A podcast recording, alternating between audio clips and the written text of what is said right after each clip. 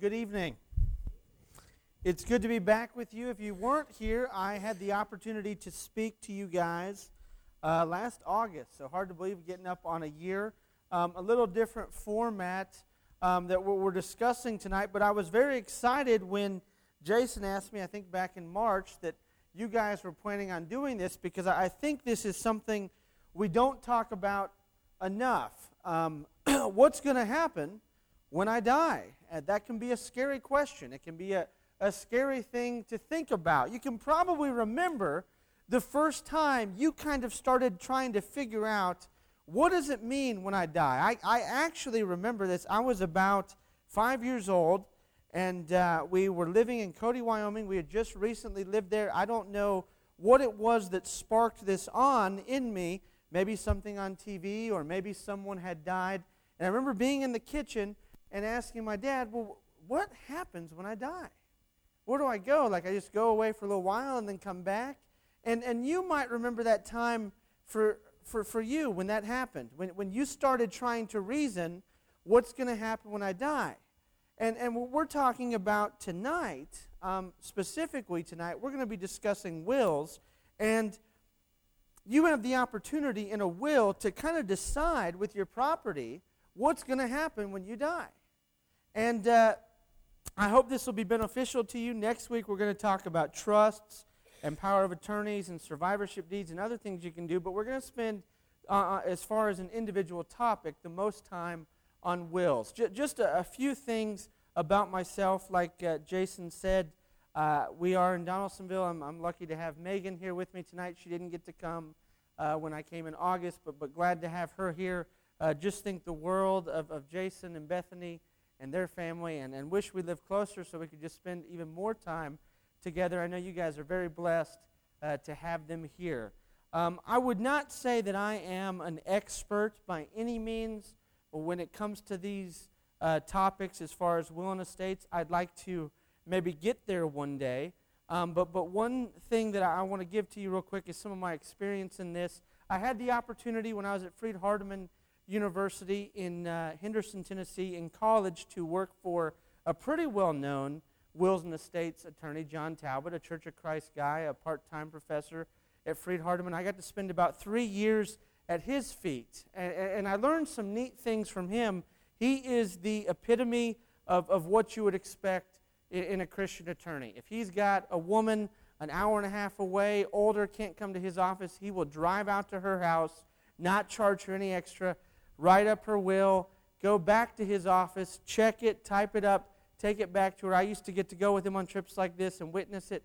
And so I got some really good training from him. I then had the opportunity to intern for my uncle in Montana that has a law firm, and he doesn't specialize necessarily in wills and estates. He does some of them. He does more trusts, and we'll talk about that next week. And he's made a good name for himself. He has some big clients. You maybe have heard of a guy named Ted Turner living in Georgia. He is one of Ted Turner's attorneys in Montana, and I got to work on some of Ted Turner's stuff and meet him. And then I got to work for a federal judge in um, Alabama through law school. That he's the guy that when you're fighting over a will or a trust, he's the judge you go before. So I got to learn some neat things from him. And then for the last year and a half, I've been trying to, to figure it all out how to help my own clients. So a little bit of experience. But, but the first thing I wanted to really talk about is the biblical aspect of estate planning. I don't think we typically think about that there, that there is some biblical aspect to this. I want you to turn to Genesis 48 and 49. And, and it doesn't specifically say here that this is Jacob's will, but, but I think that's what we have going on here. In, in Genesis 48, you might remember the story here. Jacob is getting old, he's losing his eyesight, he's about to die, and it's important in this time, in this day and age, that he would pass on his blessing. So Joseph brings to Jacob his two sons, Manasseh and Ephraim. And, and we all know, I know uh, Jason has definitely discussed this with you before, that in that day and age, there was a, a a way you did things. And it was oldest over the youngest, rich over the poor, male over female. And, and that kind of starts to change for the first time here when Jacob does what he does here. When Jacob goes to put his right hand on Manasseh, which would have happened every time a blessing would have been passed down to this point, and his left hand on Ephraim's head, he switches his hands. And this was so foreign in this time that you just did not do this. You did not bless the youngest. That Joseph thinks Jacob's losing his mind. He can't see, he's so old.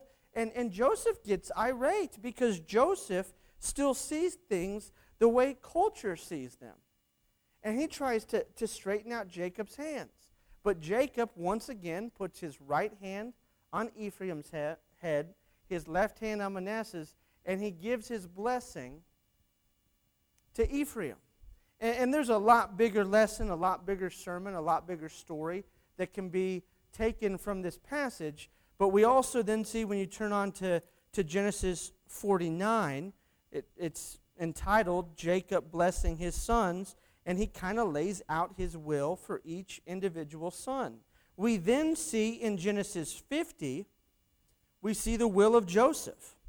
If you look down at verse 22, it says, Joseph stayed in Egypt along with all his father's family. He lived a 110 years and saw the third generation of Ephraim's children, also the children of Manasseh. Machir, son of Manasseh, were placed at birth on Joseph's knees. Then Joseph said to his brothers, I am about to die, but God will surely come to your aid and take you up out of this land to the land he promised an oath to Abraham, Isaac, and Jacob. Joseph made the sons of Israel swear on an oath and said, God will surely come to your aid, and then you must carry my bones up from this place. And I think I actually talked about Joseph when I came in August, and so I'm not going to get into this completely, but we see here Joseph is saying, When I die, I want you to take my bones with you. And, and the point of this was he wanted it to be known this world wasn't his home. He lived for something bigger than himself. But what we see going on here is what a will does. He instructed, when I die, carry my bones with you. Had he not made that instruction, what would have happened was he died as what? a big wig Egyptian, right?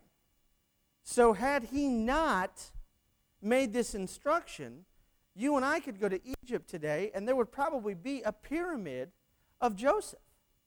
But because of this instruction, things after he died completely changed. And then I just briefly want us to turn over to Matthew 28. And, you know, we call it the Great Commission, I for some time have called it Jesus' last will and testament.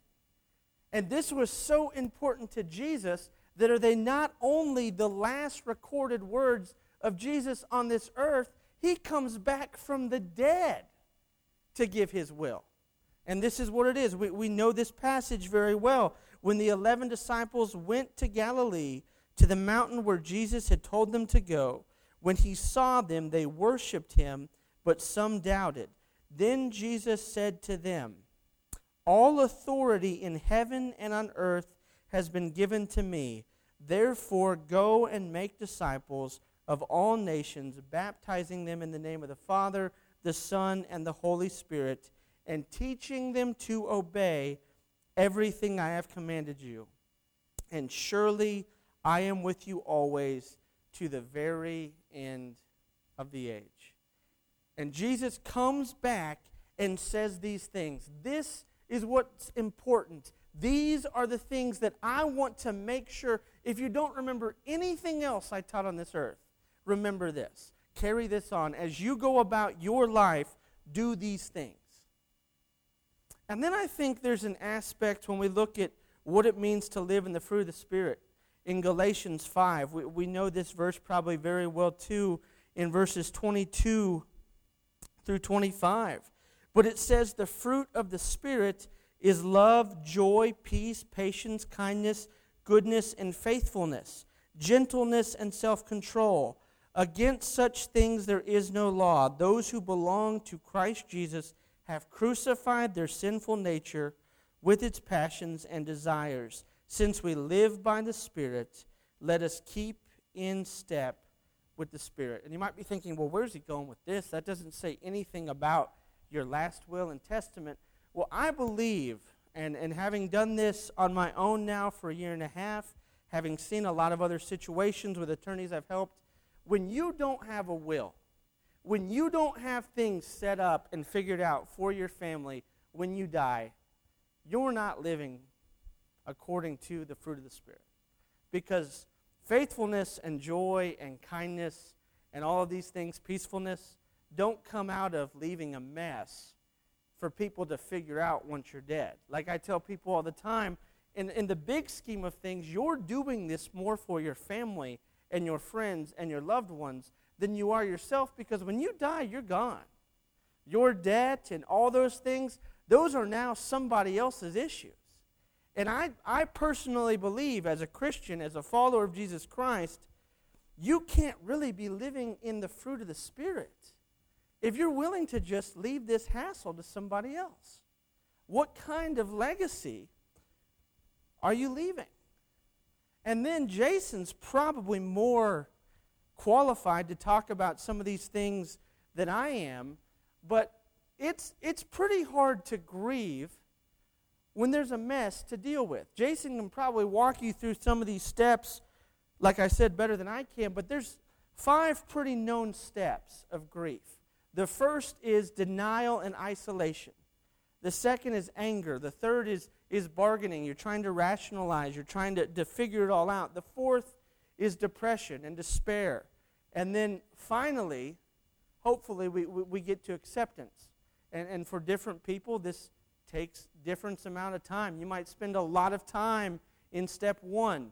You might get through step one pretty quick, but then you spend years in step two or step three. And when you die, hopefully you're living a life in which you're touching a lot of people. Hopefully you're reaching out to people and you're encouraging people, and, and you're going to leave an impact on this world. And when you die, it's going to leave a void. That, that would be my hope for every one of you. And my hope would be you're going to give people the time, your loved ones, your family, your friends, to work through the grief and not have to put the grief aside because there's so much with your estate that they've got to be figuring out. One of the worst things, we're going to talk about this a little bit more, one of the worst things I think I deal with is a, a new widow that has to spend a lot of time in my office and having to call insurance companies and pay out all this money to put notices in the newspaper to try to get things figured out and she just can't be at home dealing with the loss of her loved one dying of 40 years.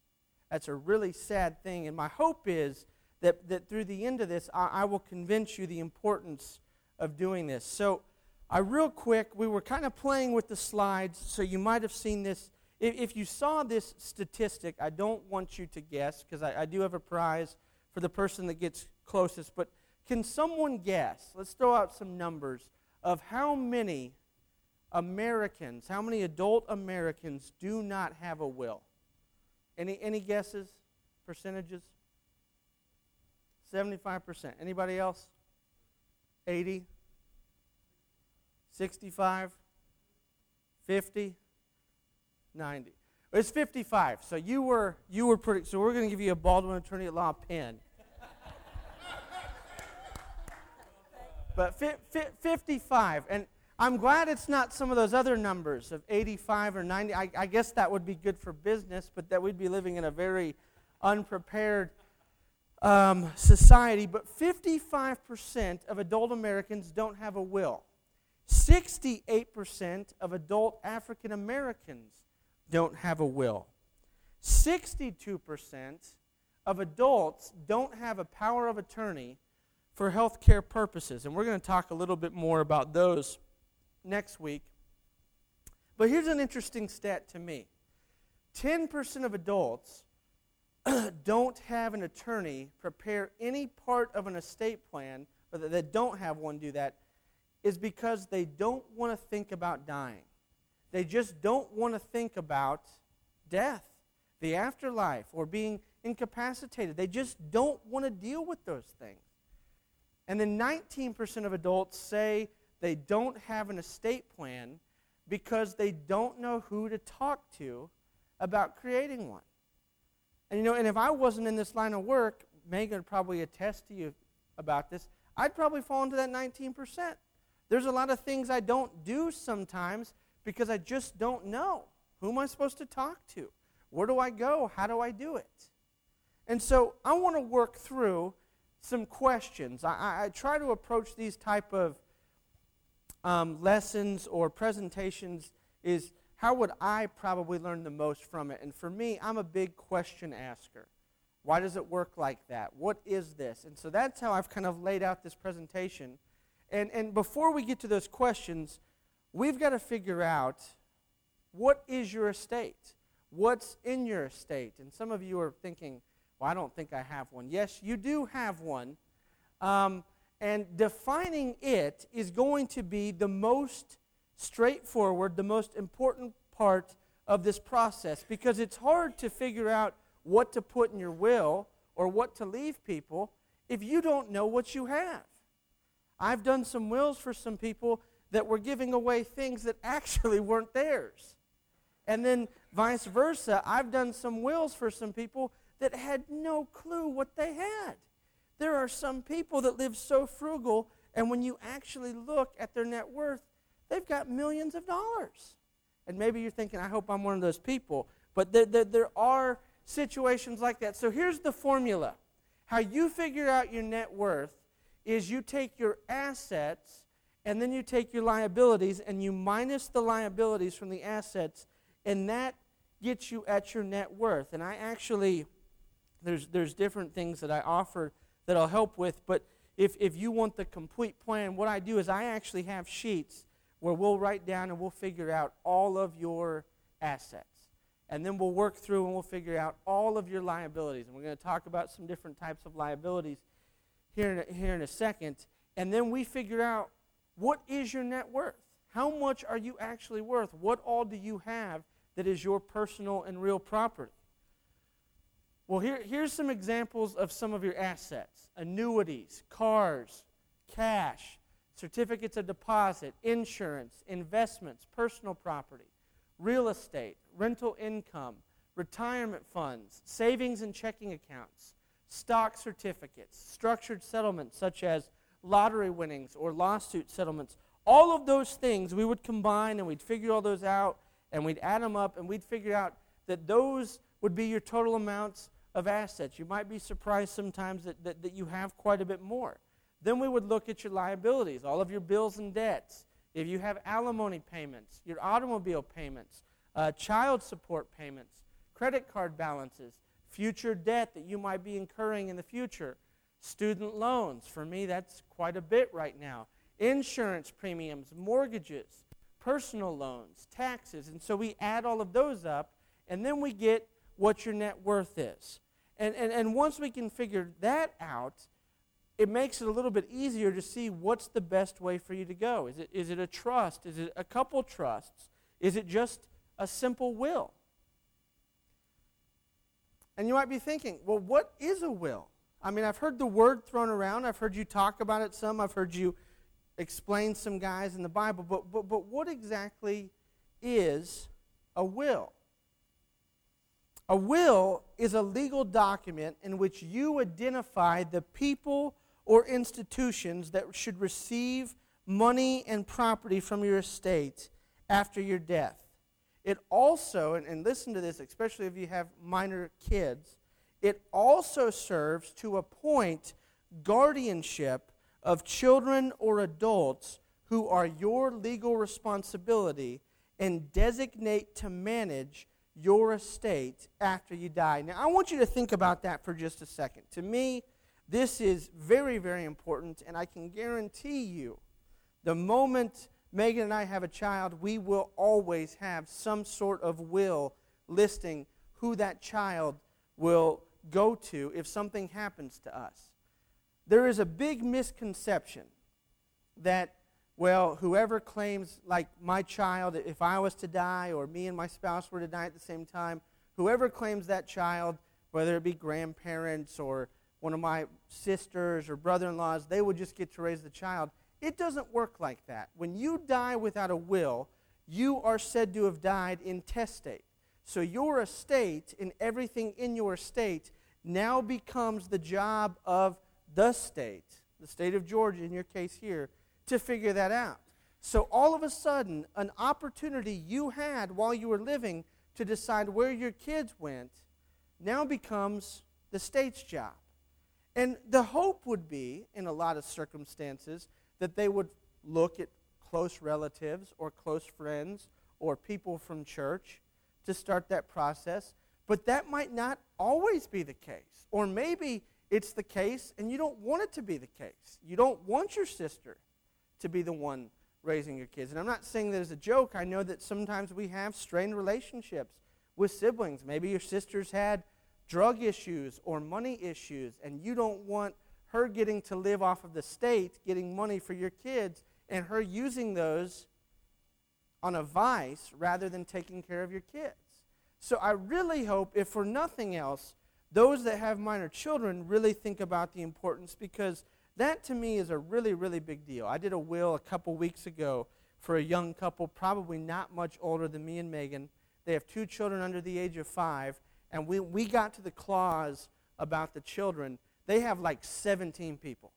I mean, I'm not kidding. If, if they were to die, they want her, her parents to, to be in charge, but if, if they're not able to, if they're dead, they have thought of, I mean, there is no way someone's not going to be alive in this scenario. That is that important to them. And I thought that was pretty cool.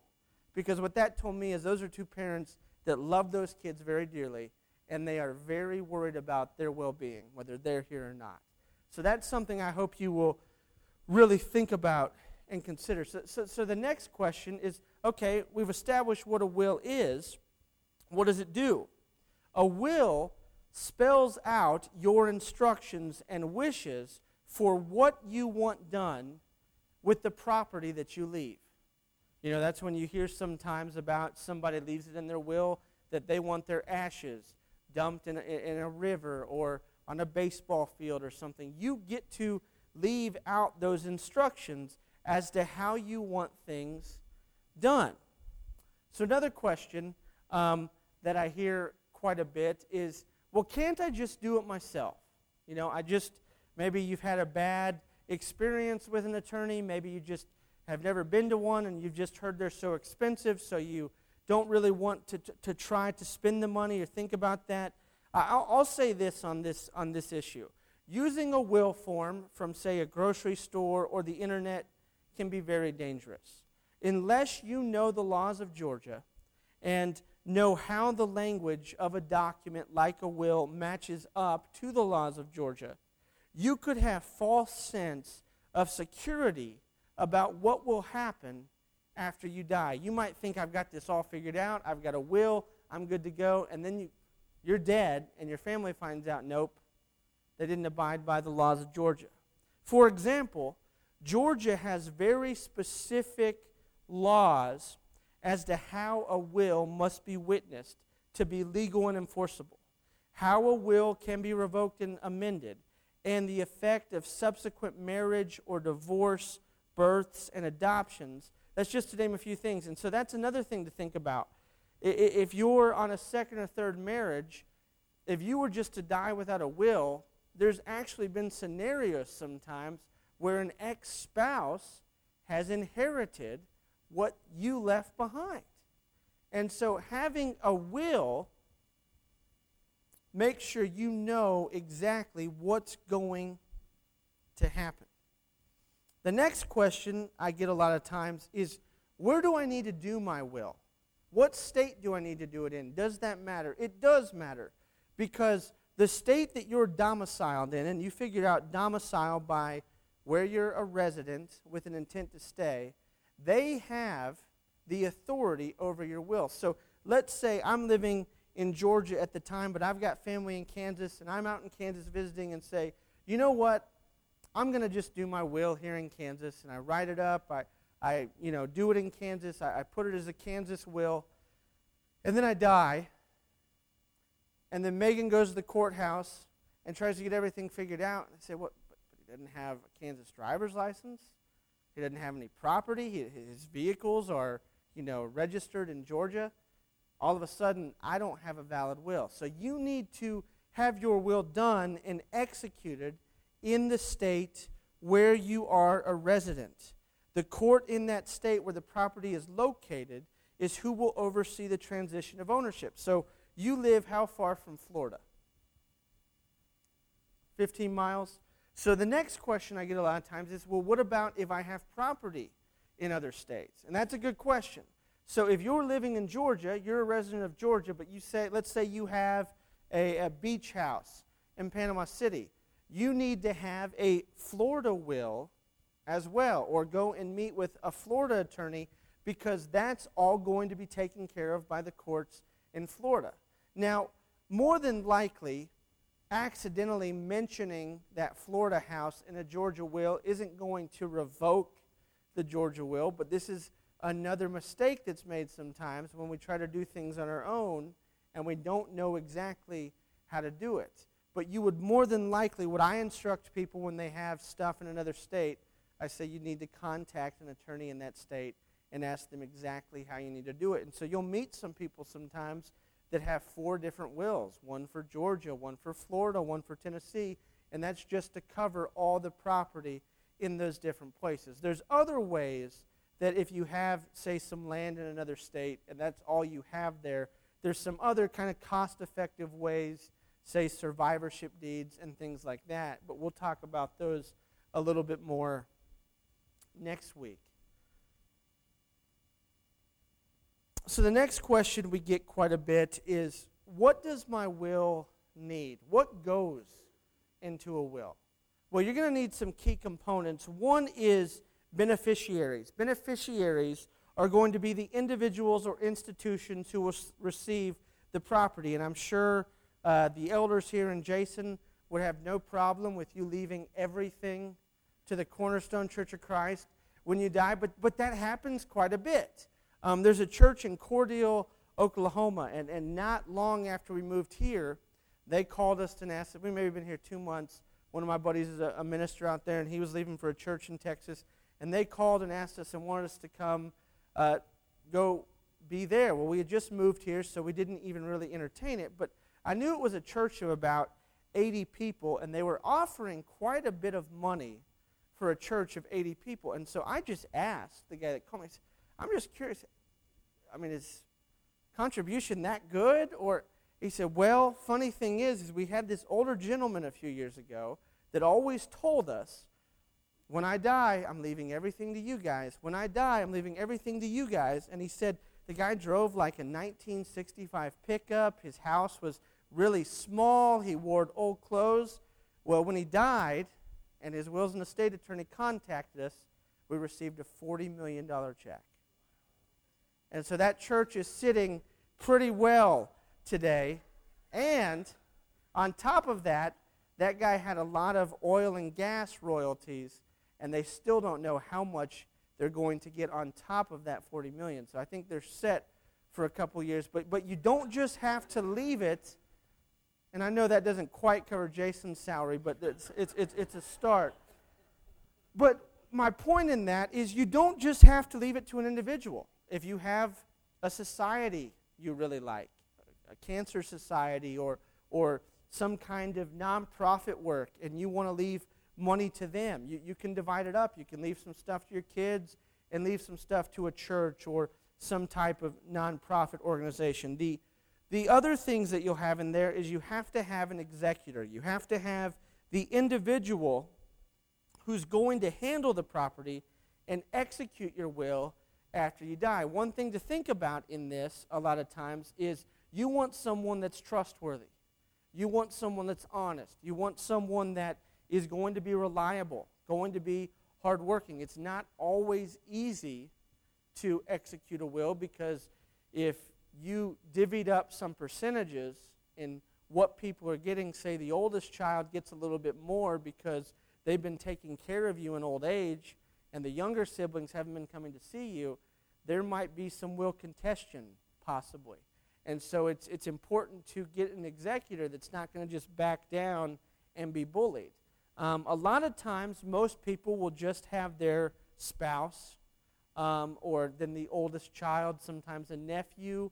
Sometimes, if you don't have a spouse or have kids, uh, a best friend, but, but somebody that you can count on, someone that you know will take care of this once you're gone. And then you're going to have a bunch of clauses in there the clause on taxes, how you want taxes to be paid, a survival clause, guardianship clause that we talked about earlier, giving clause.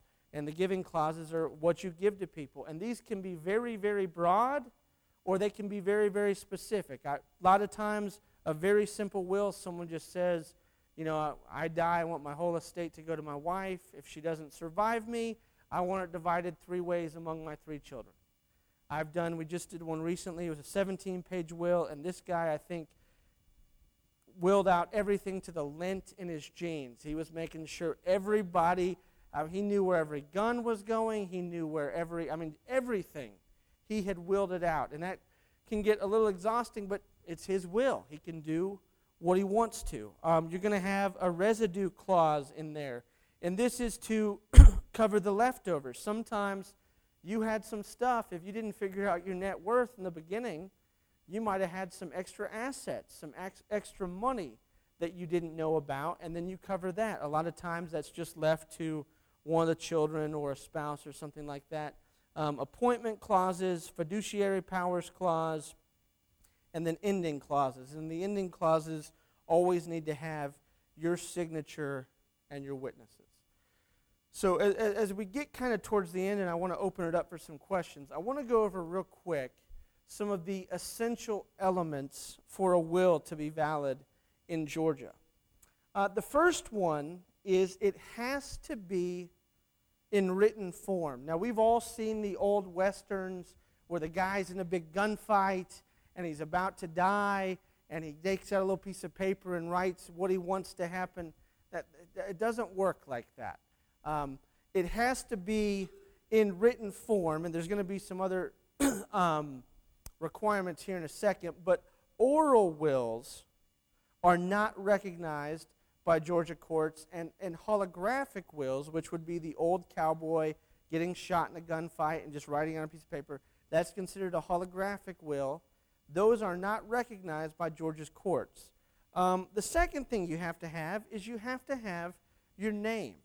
Now, this seems pretty basic, but you would be surprised how many stories clerks of courts have that somebody died, their executor comes in and brings the will, and it never says the person's name on it. It seems simple, but this is another common mistake you see sometimes when someone doesn't go to an attorney or have someone that knows what they're doing help them with this. The third thing you have to be is of sound mind. You have to be competent. Luckily, men, your wives don't get to be the test of whether you're competent or not. But the competency test here is that you know what you're doing. You understand what it is that you're signing when you sign that will, that you understand you're giving these things to this person, that you're nominating this person to be your executor, that you fully understand the bounty of, of what you own.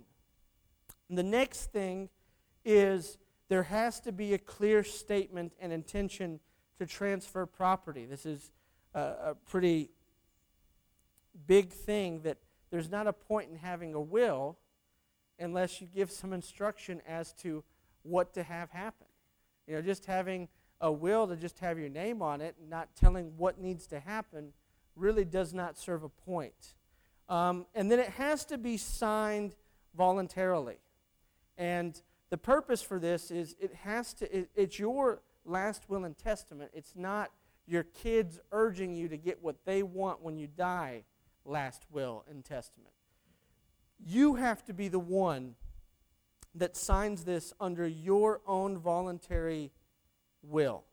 This is what you want to have happen. This isn't what you're just necessarily doing because you feel like you have to, or you've been pressured, or there's undue influence, but this is what you want. Then it needs to be witnessed properly. And in Georgia, that means two competent adults have to watch you sign your name. They have to watch you read through it. They have to watch the attorney have you give an oath and say, Yes, this is my name. Yes, I've read through this. Yes, I understand what I'm doing. Yes, I'm competent. And they sign as witnesses that this person knew what they were doing. Now, a common question a lot of times is can one of the witnesses be someone that is getting something out of the will? For example, let's say Jason is leaving all of his stuff to me and Bethany. We're going to divide it up 50 50. And so Jason's ready to sign this will, and he's got Kendall there, but no one else is around but me. And so me and Kendall witness it. I have just crossed my name out of Jason's will. It was done properly because he had two witnesses, but if you witness a will in which you're a beneficiary, you do not receive anything from that will. Now, I don't understand in most states, like in Kansas, the other state that, that I've passed the bar in, in Kansas, if, if I was to witness it, it's just a void will. It just, it doesn't matter. I mean, I don't understand. I guess I can't think of a situation. I really can't. I've, I've sat for hours and tried to figure out what would be a situation in which to have someone witness your will that you're leaving something to. And the only, even maybe possible scenario I could think of is say, say Jason and Bethany are, are there, and let's say Jackson and Miles are older, they haven't done a will yet, and you've got Jackson and Bethany are the only two there. Jason's leaving his entire estate to Bethany. But then, if she was to die, to Jackson and to um, Miles.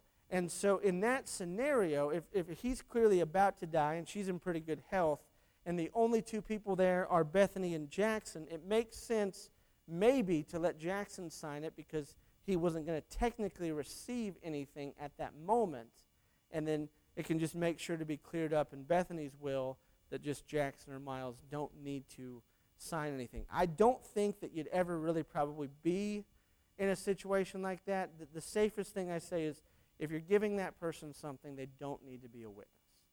Um, and then the last thing I have on there is self proving. And if you did a will several years ago, there's a chance that your will is not self proving. I know there was a guy in our town that did, I think, about everybody's will in Donalsonville, but he was old school and he didn't do self proving wills. So here's what a self proving will is a self proving will is that at the end of your will document, what I do is I do a self proving page, which means both witnesses sign that they saw you sign this and that they saw you understand and comprehend what you were doing. So now they're not just signing as a witness, now they're taking an oath before a notary, and that is getting notarized.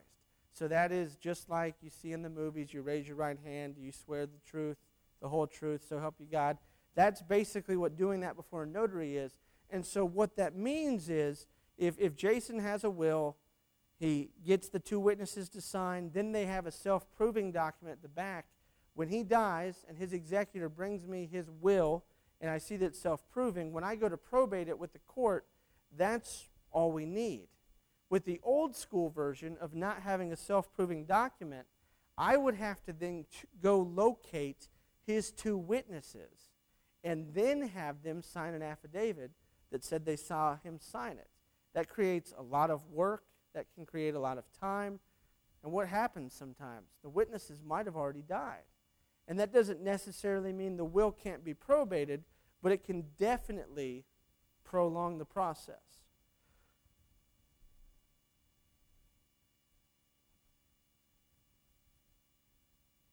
So then a big question sometimes is what do I do with my will? I've got it executed. I came and saw the attorney. I'm just going to go put it in my safety deposit box. The problem with that is who gets into your safety deposit box? You. And once you die, maybe your spouse can, but te- typically no one else is going to be able to get into it. The most common mistake I see have happen, I've got this up here, is someone puts it in their safety deposit box because they say, you know what, my son Brian, he has power of attorney over me. He can go into my safety deposit box. But do you know what happens to a power of attorney when you die? It dies too. So when Brian goes to the bank and says, Well, I've got my dad's power of attorney, they say, Yeah, that died the moment he died. And now your will is sitting in a safety deposit box and nobody can get it to it. So I suggest a lot of times if, if your executors, your oldest son, give it to him. Because once you die, it does not matter. You know where it is. Let the executor hold on to it or make sure the executor knows where it is.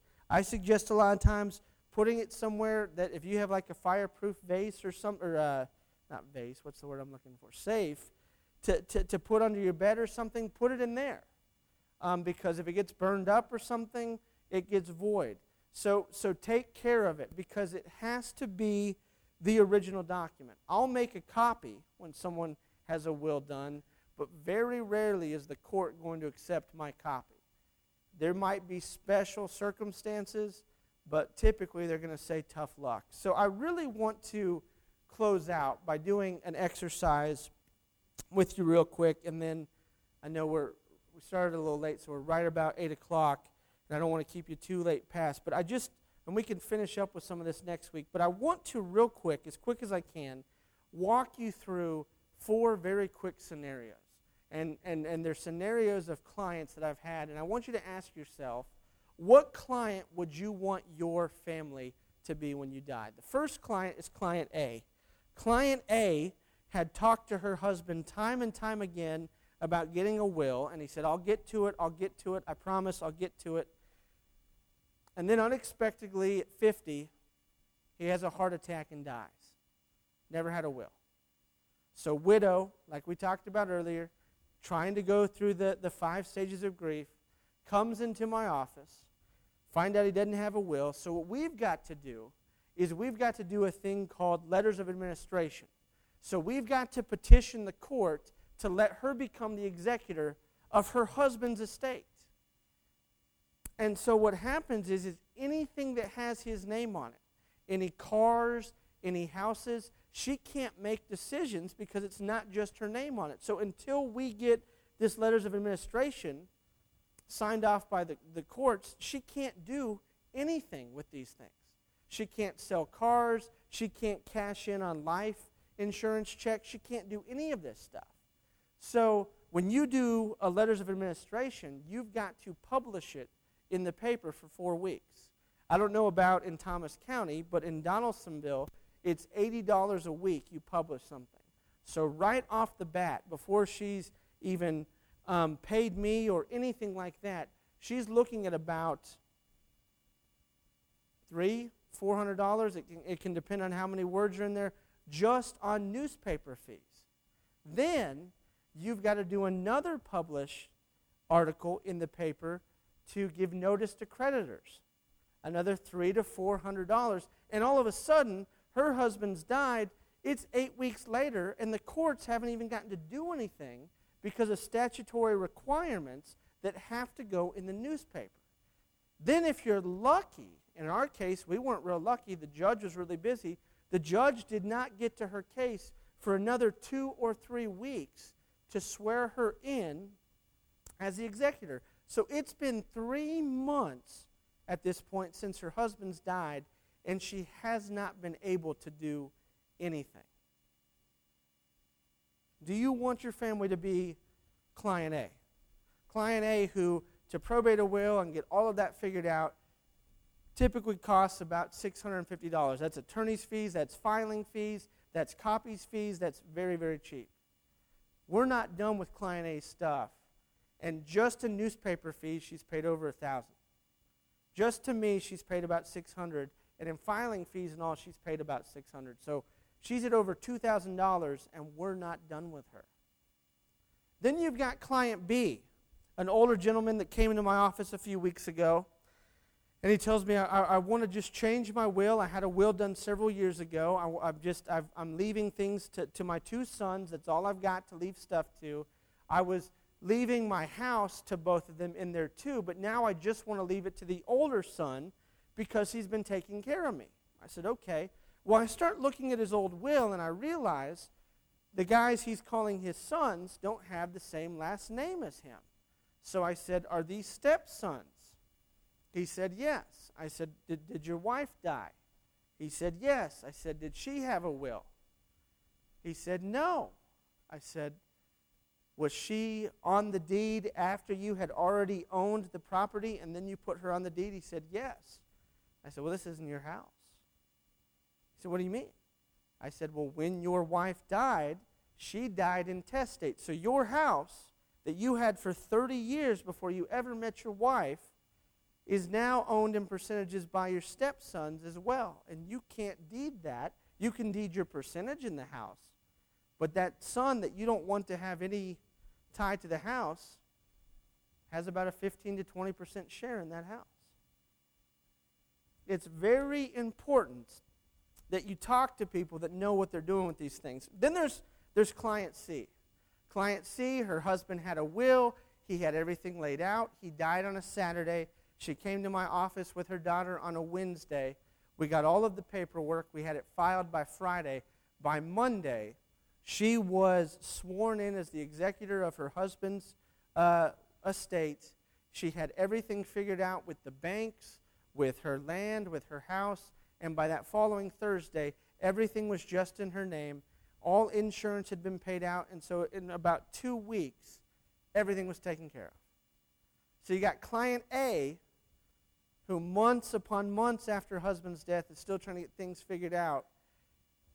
But then client C has it all figured out in around two weeks just because her husband went into attorney's office, paid a couple hundred dollars, got a will figured out, and it cost client C $600, while client A is still piling up bills in this. Then you've got client D. Client D put off doing a will, put off doing a will, put off doing a will, finally said, I can't do it any longer. Signed his will at 9.30 on a Saturday morning, died at 11.45 that night. Helped his family out tons by finally saying, you know what, I can't put this off any longer. And I'm going to tell you next week about someone I just thought about that I got a call about today, and we'll call them Client E next week. And you don't want to be Client E. We'll talk about Client E next week. But I want, I want to close with this. There's a thing called a codicil, and a codicil is a, a rather inexpensive way that you decide somewhere down the line, you know what, I need to make a change to my will and I don't want to pay to have a whole new will done, but this person has died, or I've, I've gained a new vehicle, or I have a piece of property that I didn't have in the past. And so this just allows you to modify or make a change. And we just put that at the back of your will. Another thing to think about when we talk about codicils is it is very important that every five years you pull your will out, you look at it, and probably you're going to need some updates. You know, my grandparents told us for years, we've got a will, we've got a will. We finally looked at it. They made it in 1958, and my mom and my sister weren't even born. So it's important because once you have a child, for any child born that is not mentioned in a will, your will is now voided. Doesn't work because that child can't be left out. Now, you can make mention of the child and say, We're not leaving this child anything.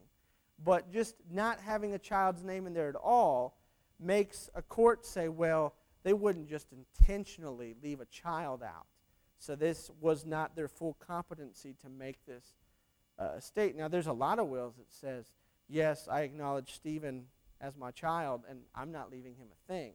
Now, there's probably a lot deeper issues there, but but but it's important that you acknowledge all of your kids, um, at least that they were alive, even if you're not meaning to leave them anything. So here's just a last few points on wills. I mentioned holographic wills, they're not recognized in Georgia. And that's a handwritten will that is signed by the testator but not witnessed by anyone. Then you have what's called a joint will. And I don't know why, but this is recognized in Georgia. And this is one, one legal document that is for any two people, typically spouses, is signed as one will. So this would be like me and Megan doing one will. We write out our will. This is what's going to happen with the kids. This is what's going to happen with this. But then the problem with a joint will is Megan dies. Well, guess what I can't do? I can't change anything because it was the last will of both of us. And me changing it changes the will, and her dying locks that will in for good. So let's say she dies rather young. I try to remarry one day, or I do remarry one day. I can't leave anything to that spouse. I can't leave anything to kids from that marriage because I'm locked into this will. So that's, I really, really highly speak against joint wills. I do not understand why someone would do one of those. Another thing, people try to do a video will, where set up the video camera, you say what you want to have happen. If you've learned anything tonight, you know that that's not going to fly and that's not recognized in Georgia. And then, one last important thing any will that you make voids any and all other wills. So, if you were to make a will tonight and you'd made a will two weeks ago, the will that you made tonight voids the past wills. Well, I appreciate you guys having me here. Do we have any questions?